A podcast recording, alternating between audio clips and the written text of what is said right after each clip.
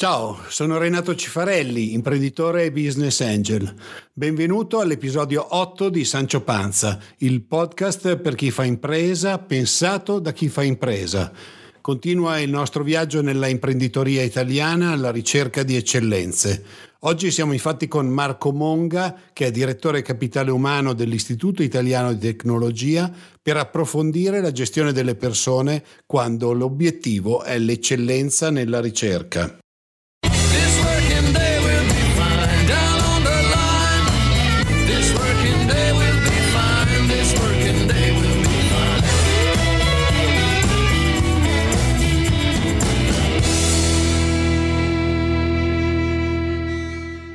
Benvenuto quindi a Marco Monga, che è il direttore del capitale umano dell'Istituto Italiano di Tecnologia, che ha la sede principale a Genova, se non sbaglio. Hai voglia di raccontarci in un minuto cosa fa l'Istituto Italiano di Tecnologia? Mi stupirei che qualcuno non lo conosca, però può anche darsi che ci sia qualcuno dei nostri ascoltatori che non lo conosce. Beh, intanto ciao Renato, grazie per l'invito. Allora, per quelle persone che non conoscono o magari conoscono solo in parte l'istituto, dico velocemente, noi siamo un istituto di ricerca, una fondazione di diritto privato e questa è una cosa molto interessante per il nostro mondo in Italia. Siamo 1900 persone, di cui poco meno di 900 scienziati a tutti gli effetti. Abbiamo poi circa 230 tecnici di laboratorio quindi persone che lavorano a stretto contatto con gli scienziati, e altri 470 studenti di dottorato. Quindi siamo una realtà che, se fai la differenza, vuol dire che poco più di 300 persone non fanno scienza da noi. Siamo una realtà abbastanza interessante perché appunto abbiamo una grandissima parte del nostro capitale umano dedicato proprio all'attività di ricerca. Quindi mi dicevi che voi avete una ripartizione di personale appunto di 300 più o meno amministrativi, però avete anche molti studenti che vengono da voi a fare il dottorato dottorato. Esattamente, sono poco meno di 500. Noi non siamo una scuola di dottorato, nel senso non possiamo rilasciare il titolo di studio, quindi gli studenti sono a tutti gli effetti studenti delle università con le quali abbiamo delle convenzioni. Tramite queste convenzioni noi paghiamo come fosse un contratto di servizi l'equivalente delle borse di dottorato, dopodiché i ragazzi e le ragazze vengono in realtà poi da noi a fare tutta l'attività di ricerca e studio. Eh, noi siamo i tutor su, sotto profilo come dire, tecnico, siamo i tutor di questi studenti che fanno con noi tutti i tre anni o quattro, dipende dalla scuola di dottorato, eh, del loro percorso di carriera accademica, diciamo così. Quindi voi avete come missione aziendale la formazione e questo avviene per gli studenti che vengono da voi a fare ricerca, ma per il personale stabilizzato visto che è una delle tue competenze, immagino, qual è il percorso per il mantenimento delle competenze? Allora, sicuramente una delle nostre missioni, come dici tu, è l'alta formazione, quindi appunto la scuola di dottorato. In realtà abbiamo altre due missioni che si affiancano a questa, che impegnano poi gran parte dell'attività, che sono quelle della ricerca proprio di base e applicata, quindi noi facciamo attività di ricerca scientifica su campi abbastanza eterogenei, seppur nel mondo della tecnologia, visto anche il nome dell'istituto, quindi parliamo di robotica, neuroscienze, scienze della vita, smart material e scienze computazionali. E poi una terza missione fondamentale per un istituto come questo, che proprio si occupa di tecnologia, è il trasferimento tecnologico, quindi la capacità di produrre innovazione che poi abbia un'applicazione nel mondo reale, tramite la nascita di start-up piuttosto che l'accessione tramite licenze di brevetti o ancora tramite tramite la costituzione di laboratori congiunti col mondo delle imprese. Ecco, per svolgere tutta questa missione noi di fatto abbiamo, come prima sintetizzavo, alcune tipologie di persone o di personale, se vuoi, che sono quelle che appunto sono gli studenti e i ricercatori junior, che sono a loro volta guidati e coordinati da dei ricercatori più senior e poi c'è tutto lo staff tecnico amministrativo. I percorsi di carriera su queste tre tipologie sono molto diversi, così come lo sviluppo delle competenze sono molto diversi, seppure parliamo comunque di un contesto dove alcuni tratti valoriali sono uguali per tutti, quindi la predisposizione a mettersi in gioco, la sfida, l'innovazione sono qualcosa qualcosa che pervade un po' qualsiasi tipo di mestiere. In estrema sintesi, per quanto riguarda i profili più junior, quindi studenti, postdoc e così via, i fattori chiave su cui noi facciamo leva per attrarre, trattenere e sviluppare le loro competenze sono proprio la possibilità di, come istituto, di rappresentare nel loro percorso di crescita e di sviluppo di carriera una tappa fondamentale, perché chi fa ricerca tipicamente ha una vocazione molto forte, una motivazione molto forte e quindi è sempre disposto a mettersi in gioco anche in contesti lontani. I ricercatori sono nomadi per definizione, quindi quello che attrae le persone per venire a Genova a lavorare, considera che noi abbiamo oltre 50 nazionalità rappresentate, quello che attrae le persone per venire a Genova a lavorare è proprio la certezza di avere un contesto nel quale fare la miglior scienza possibile sotto il profilo del capitale umano e dell'infrastruttura tecnologica che noi mettiamo a disposizione. Invece per i ricercatori più senior, quelli che con noi fanno un percorso di carriera, la cosiddetta tenure, per usare un termine molto anglosassone. Per i ricercatori più senior esiste appunto questo processo di valutazione che dura fino a 10 anni, al termine del quale i ricercatori possono essere stabilizzati, quindi diventare tenured e di conseguenza, come dire, questa è un po' la nostra elite, no? la nostra squadra di elite per quanto riguarda la scienza. Se guardiamo invece alla componente tecnico-amministrativa, i percorsi di, di fidelizzazione e, e di carriera sono molto più simili a quelli che si trova in qualsiasi azienda, quindi la forma giuridica contrattuale con cui queste persone sono assunte è la stessa di qualsiasi altra realtà aziendale, quindi rapporti di lavoro subordinato a tempo determinato o indeterminato con tutti i vincoli che conosciamo in termini di normativa. Quindi da questo punto di vista i percorsi interni sono quelli che trovi anche, immagino, nella tua realtà aziendale. Ma eh, voi che una curiosità, che, che tipo di contratto applicate all'interno dell'azienda? Perché poi non esiste, se non sbaglio, un un contratto per eh, le aziende come la vostra? Eh, purtroppo no, questo è un grande problema della ricerca in Italia. Infatti i nostri ricercatori sono collaboratori, ah, I, sì. i, famosi contratti di collaborazione.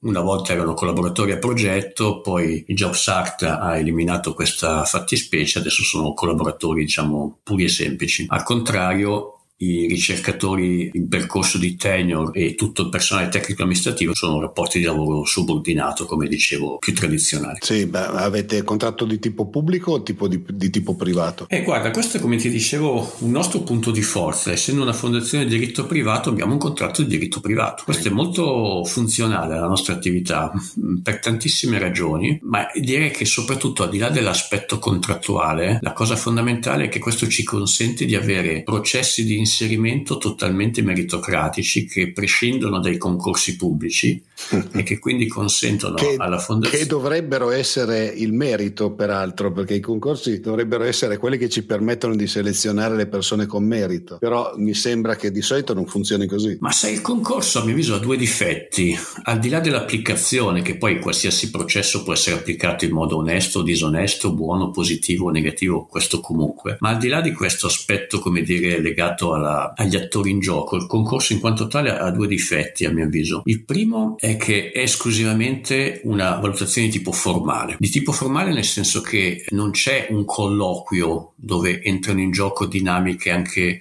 valutative di tipo relazionale o di approfondimento esperienziale che è tipico in un percorso di selezione che tu fai nella tua azienda. Perché io partecipo a un concorso vuol dire che rispondo a dei test, dei questionari dove di fatto dimostro nella migliore delle ipotesi la mia competenza in termini di cognizioni, conoscenze, ma non racconto quello che so fare davvero, che è un'altra cosa, perché il saper fare no, è una cosa diversa dal sapere.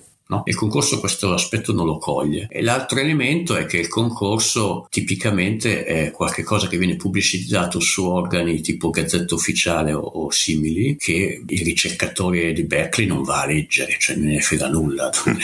Quindi eh, noi invece noi facciamo selezioni pubblicando i nostri annunci su Science Nature, quindi sulle loro riviste di riferimento, che è una cosa ben diversa. Per cui io, certo. scienziato di Berkeley, vedo l'annuncio dell'Istituto Italiano di Tecnologia e vedo quello dell'Università di Singapore e li confronto, cosa che invece dovrei fare guardando la Gazzetta Ufficiale in italiano, per, perché c'è anche questo aspetto non banale. Insomma, capisci che non è un elemento per attrarre il concorso pubblico. Quindi voi riuscite ad avere anche persone che arrivano da posti come Berkeley per per fare ricerca presso di voi. Assolutamente. Siete fra i pochi che riescono a fare un po' di import di cervelli. Ah, noi facciamo molto. Beh, allora ti dicevo, oltre 50 nazionalità, ma eh, sui 1900 queste 50 nazionalità non sono 50 persone. Noi abbiamo oltre la metà dello staff complessivo, parlo della parte scientifica, che arriva dall'estero. E guarda che non è solo una questione. Allora, sicuramente negli ultimi anni l'Italia ha fatto molta politica fiscale per attrarre i talenti. Che, che se ne dica, l'Italia da questo punto di vista fa un dumping fiscale che Olanda scansati, quindi voglio dire abbiamo qualcosa da insegnare se volessimo. Però in realtà non credo che una persona arrivi da oltreoceano per pagare meno tasse, cioè quello chiaramente è un aiuto, è sicuramente un vantaggio, è un elemento che facilita la, la decisione, ma l'elemento chiave, ti ripeto, è proprio il fatto che noi siamo in grado di offrire un contesto internazionale, un'infrastruttura all'avanguardia sul piano della tecnologia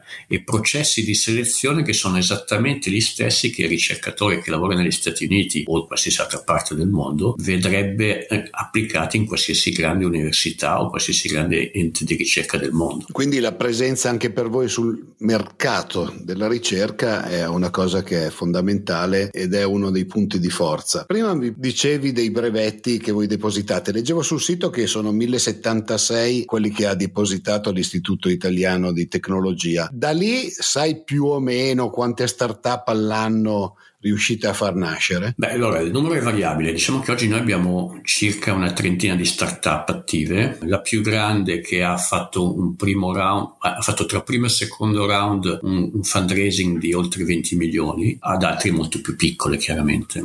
Quindi, Ed è che stanno partendo. Esatto, oppure che sono anche già partite da qualche anno, ma che non hanno ancora raggiunto quel livello. Allora, nei prossimi anni non prevedo ancora unicorni targatiti, diciamo così, però certamente è un mercato quello delle start-up, intendo dire che in Italia sta evolvendo tantissimo. Beh, tu credo che lo sappia anche meglio di me e noi stiamo facendo un po' la nostra parte in questo, in questo, senso. Mi parlavi del fatto che ci sono molte persone straniere, quindi voi avete una forte componente anche sulla gestione della diversity, della diversità delle attese da parte delle varie persone che arrivano un po' da tutto il mondo e hanno anche abitudini diverse. Che cosa mettete in campo in azienda per cercare di gestire al meglio l'introduzione, ad esempio, di un asiatico? Asiatico che ha normalmente un'abitudine al lavoro che è completamente diversa da quella di un americano piuttosto che di quella di un europeo. Ma guarda, il tema della diversity è un tema molto significativo da noi. Ti dico due cose che possono sembrare scorrelate ma in realtà sono molto legate tra di loro. Intanto proprio per questo tema multiculturale noi non crediamo alla, cioè non crediamo, il nostro principale investimento non è tanto nel creare una cultura aziendale interna, perché il multiculturalismo è la vera cultura aziendale interna. No? Quello che noi cerchiamo invece di individuare quando facciamo selezione e quando valutiamo le persone nei loro processi di crescita interna sono più che altro gli elementi valoriali. I valori sono qualcosa che non si acquisisce eh, non si acquisiscono tramite l'apprendimento e l'esperienza, ma sono qualcosa che è dettato da altri fattori più personali. Allora, nel momento in cui noi aggreghiamo persone intorno ad alcuni valori forti, è più semplice immaginare che queste persone potranno lavorare bene insieme a prescindere da qual è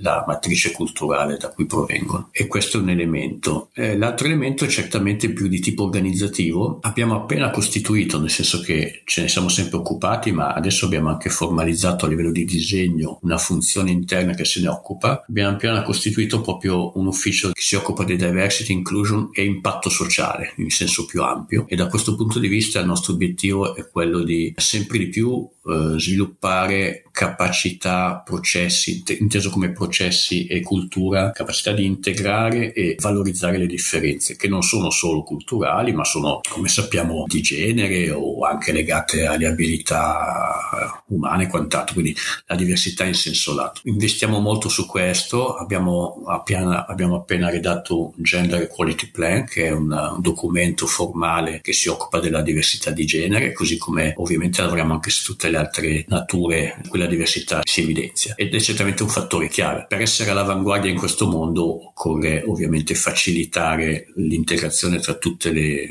le persone. Noi facciamo tecnologia, quindi tipicamente la nostra matrice è, o meno, uno si aspetta che sia tipicamente maschile. In realtà abbiamo molte donne, anche Kennedy Capillon, quindi abbiamo la capacità comunque di essere attrattivi anche per, quella, per quel segmento, quello femminile che si occupa di tecnologia, anche perché facciamo politiche di facilitazione sul genere che aiutano le donne anche nelle fasi per esempio della maternità senza essere penalizzate insomma da questo punto di vista. Per cui sicuramente è un tema chiave e, e molto rilevante. Poi invece sull'aspetto che dicevi tu, dell'asiatico eccetera eccetera, devo dire che chi fa scienza come ti dicevo è nomade per natura e fa parte di una comunità internazionale che è molto più omogenea di quanto si possa pensare. Allora è chiaro che sul piano relazionale interpersonale alcuni tratti eh, dell'asiatico rispetto del, del nordamericano piuttosto che dell'europeo sono diversi, no? Ci sono tante descrizioni di come le persone interagiscono tra di loro in modo differente in base alla provenienza, a come chi è più predisposto al contatto fisico, chi lo fugge, insomma ci sono tante differenze. Però sì, sì, che sono poi culturali, non c'è nulla di male, intendiamo. Assolut- no, no, no, no, non c'è uno peggiore o migliore, eh, sono differenze che ovviamente vanno gestite, però ripeto, in realtà chi fa scienza ha spesso viaggiato il mondo e interagisce da sempre con persone che arrivano da tutte le parti del mondo e quindi un po' queste differenze in realtà sono molto limate dall'esperienza, come dice, perché la cultura, come diciamo, è un frutto dell'esperienza, per cui questi elementi che, ripeto, si riconoscono ma sono molto meno evidenti di, di altri contesti. Sì, proprio per il fatto che loro hanno, hanno, viaggiato e quindi fanno parte di una bolla, chiamiamola così, esatto, dei esatto. ricercatori. Esatto. O, ultimamente ha... hanno viaggiato comunque... meno, eh, però. sì, ultimamente direi che quasi nessuno ha viaggiato, però diciamo che comunque fa parte di una, di una bolla internazionale perché poi qualsiasi ambiente di lavoro è piccolo. Torniamo eh sì. fra pochissimo e ti faccio una domanda sul, sui contratti.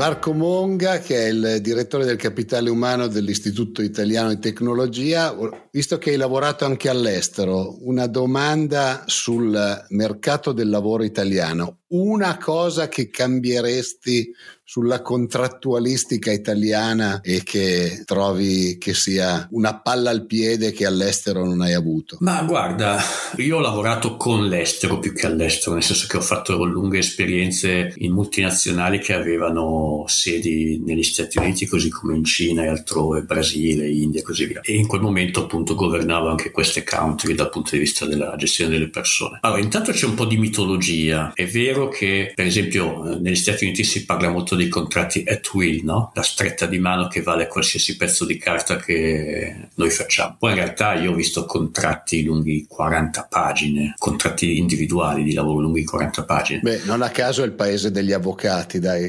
esatto, esatto, avvocati che si fanno anche pagare molto bene, mi ricordo. Eh, perché? Perché non essendoci contratti collettivi, ovviamente tutto viene scritto nel contratto individuale, quindi diventa appunto 40 pagine. Quindi non è del tutto vero che ci sia questa semplificazione perfezione assoluta. Però quello che si vede all'estero, adesso senza anche qua semplificare troppo, volendo fare però comunque un, un benchmark abbastanza affidabile, quello che si vede molto è che il peso del rapporto individuale all'estero è maggiore di quanto sia in Italia. Cioè noi abbiamo dei contratti collettivi, a parte la numerosità dei contratti collettivi che è assurda, cioè ci sono più contratti collettivi di quante aziende probabilmente in Italia, però al netto di questo il contratto collettivo a mio avviso ha ancora troppo peso nel rapporto individuale. Al contrario, credo che bisognerebbe alleggerire molto la parte normativa dei contratti collettivi che possono trattare tematiche che sono legate alla sicurezza piuttosto che ad alcuni istituti contrattuali ma molto standard e bisognerebbe dare maggiore rilevanza ai contratti aziendali e ai contratti individuali. È un percorso che l'Italia ha iniziato, certamente a mio avviso sta ancora facendo fatica a finalizzarlo fino a quanto insomma sarebbe auspicabile applicabile. Questa è un po' la differenza principale. Che poi è anche una differenza probabilmente della cultura sindacale che in Italia si trova rispetto alla cultura sindacale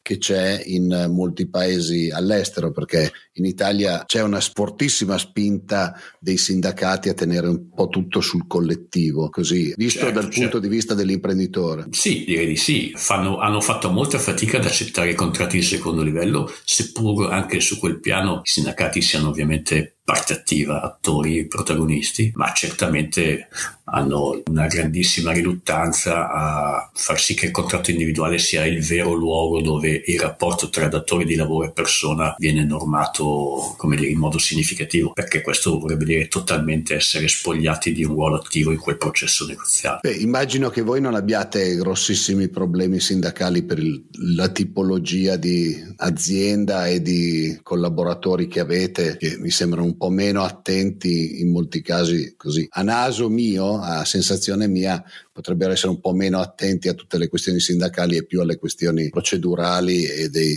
degli strumenti che gli vengono messi a disposizione. Ma noi abbiamo un ottimo rapporto, mediamente parlando, con tutte le componenti del nostro staff. Chiaro che c'è proprio una differenza enorme tra il postdoc che arriva dagli Stati Uniti, come dicevamo prima, e l'impiegato amministrativo di Genova che lavora a Genova, ma non che, ripeto, uno sia migliore dell'altro, è comunque una differenza sostanziale. Cioè il primo, come dire, non ha nessun tipo di interesse a entrare in un percorso di relazione col datore di lavoro dove c'è un elemento eh, sindacale significativo perché a lui interessa semplicemente fare ricerca e poi andare via dopo qualche anno col massimo possibile in termini di risultato come impact factor, H index o quant'altro. Il secondo vede una prospettiva di permanenza di medio-lungo termine che di conseguenza lo può anche portare ad essere più interessato ad altri tipi di dinamiche, legittimamente, non c'è nulla di male in questo. Però dicevo, in entrambi i casi abbiamo rapporti molto positivi, abbiamo un dialogo costante con i dipendenti,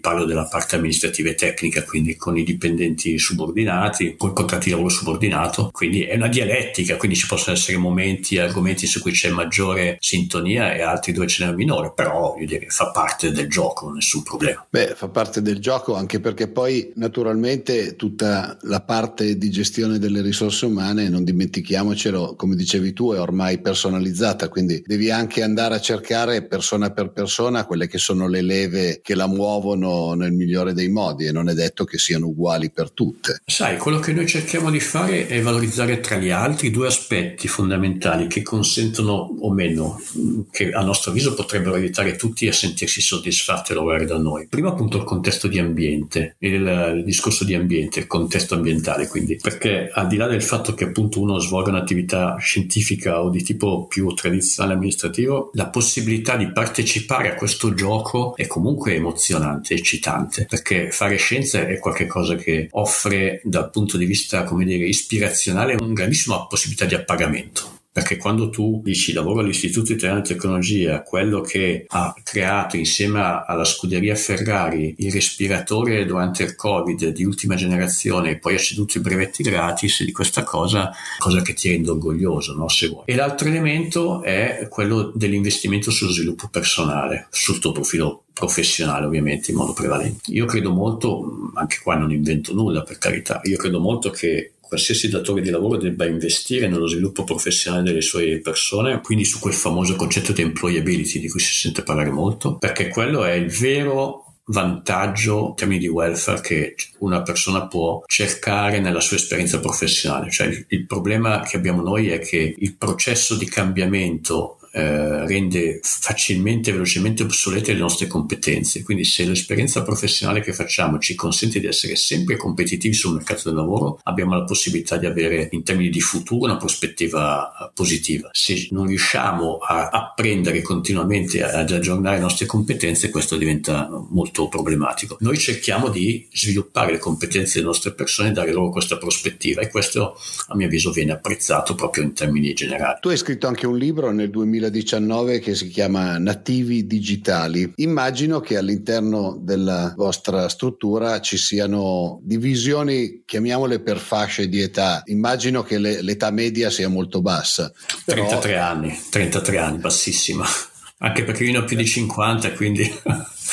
Beh, io, io, sarei anzianissimo da voi. Quindi immagino però che un po' di persone, diciamo, della tua età oppure con età magari anche, anche più avanzata ci possano essere. Come si comportano i giovani nativi digitali, visto che tu nel libro ne parlavi, all'interno di società che magari sono state impostate e pensate da persone che non sono native digitali? Ma sai, eh, in questo senso la peculiarità del settore che, nel quale operiamo ci rende questo discorso molto più semplice, perché pensare di fare ricerca di successo, quindi di eccellenza nel mondo, non partendo dalla capacità proprio di quegli studenti di dottorato, quei postdoc junior, di portare la loro energia, la loro capacità di visione eh, in termini di prospettive, eccetera, e, e fare ricerca senza questo tipo di leva, quindi è impossibile. Non possiamo per definizione noi essere il baronato dove gli anziani, tra virgolette, anziani relativamente, tarpano le ali alle nuove leve, perché in quel caso non saremo in grado di produrre nulla. E noi se non produciamo scienza di eccellenza non abbiamo nulla, perché non siamo un'università, non siamo un luogo dove, cioè, è, è l'unico output che noi possiamo realizzare, quello lì. E quindi per farlo dobbiamo per forza di investire su, su, questi giovani. Per cui il nostro modello organizzativo, seppur come dici tu, disegnato da baby boomer,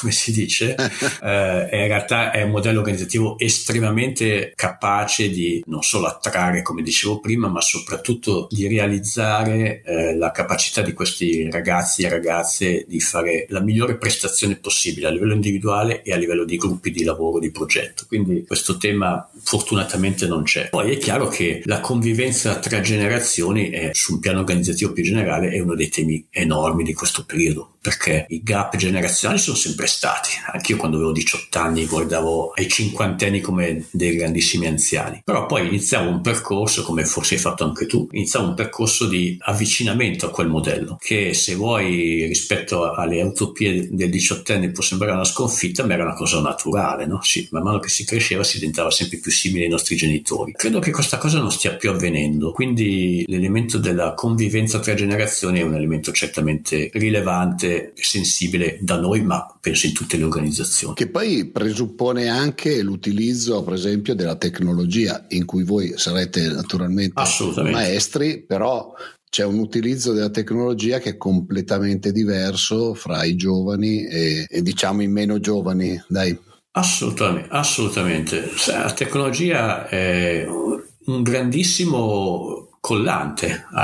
Questo, da questo punto di vista facilita moltissimo la, la, coesione intergenerazionale, perché poi alla fine in quel processo che dicevo prima, in cui le nuove generazioni non hanno preso la strada per diventare come noi, siamo noi che stiamo diventando come loro. Siamo noi molto più utenti di strumenti digitali che in qualche modo sembrano nati per loro, ma in realtà che usiamo noi, no? Eh, adesso lascia stare eh, oramai Facebook che è il luogo, il cimitero degli elefanti, ci siamo solo noi vecchi su Facebook, ma sì. in generale in generale tutta quella quell'impatto di tipo sociale che le tecnologie hanno portato nella, nella, vita delle persone ha completamente pervaso in modo trasversale tutte le generazioni. Oggi noi siamo abituati a interagire, a comunicare, a relazionarci anche con noi stessi, eh? non solo con gli altri, tramite la tecnologia. La tecnologia è diventata un po' il nostro sesto senso, come dico io, l'ho anche scritto in un altro libro. Il nostro sesto senso in quanto ci consente di interagire e di interpretare il mondo esterno, quello che ci circonda, fornendoci chiavi di lettura che altrimenti non avremmo. Quindi ormai la tecnologia non è più solo un esoscheletro mentale, cioè qualcosa che potenzia le nostre capacità, ma in realtà aggiunge degli elementi di interpretazione del contesto che altrimenti non avremmo. E quindi in questo senso per me è un sesto senso che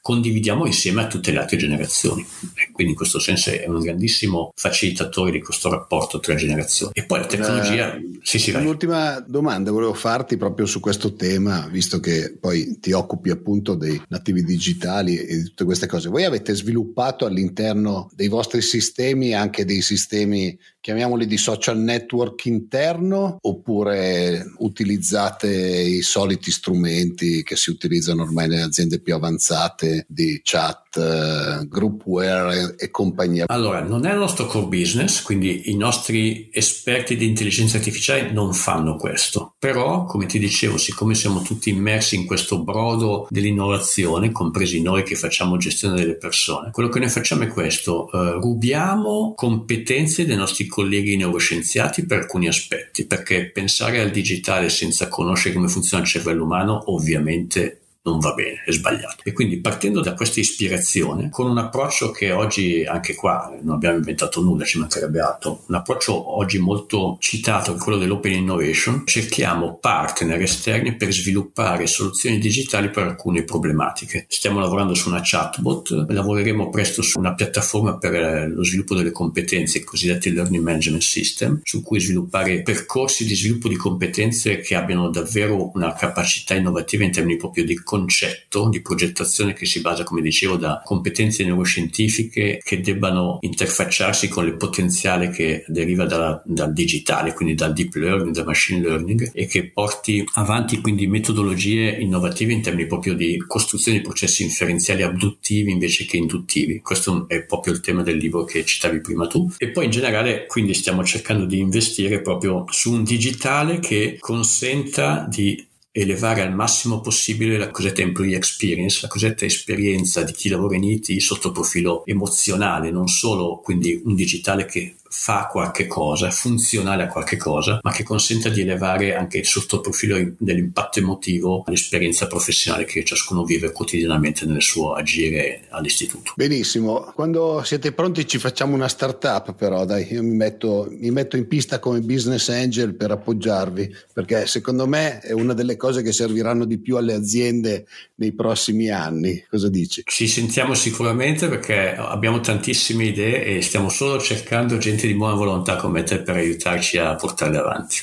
Bene, io ringrazio moltissimo dell'interessante chiacchierata Marco Monga, che vi ricordo è il direttore del capitale umano dell'Istituto Italiano di Tecnologia. A Marco dico ti vengo a trovare perché voglio vedere l'istituto. Grazie ti aspetto ti aspetto sicuramente. Ciao Renato, ciao a tutti. Grazie mille Marco. Ciao, a presto. A me non resta che ricordarvi il nostro sito che è donchisciottepodcast.it dove trovate tutti i link per iscrivervi gratuitamente sia al podcast di Don Chisciotte che a quello di Sancio Panza su Google, Apple Podcast, Spotify, Spreaker, Amazon Music e naturalmente vi ricordo le live della domenica sera con Don Chisciotte, abbiamo un canale Telegram e poi poi i nostri social network, Twitter e Facebook. E se vi va, naturalmente, è sempre gradito se mettete una recensione sulle piattaforme di podcast sulla quali seguite.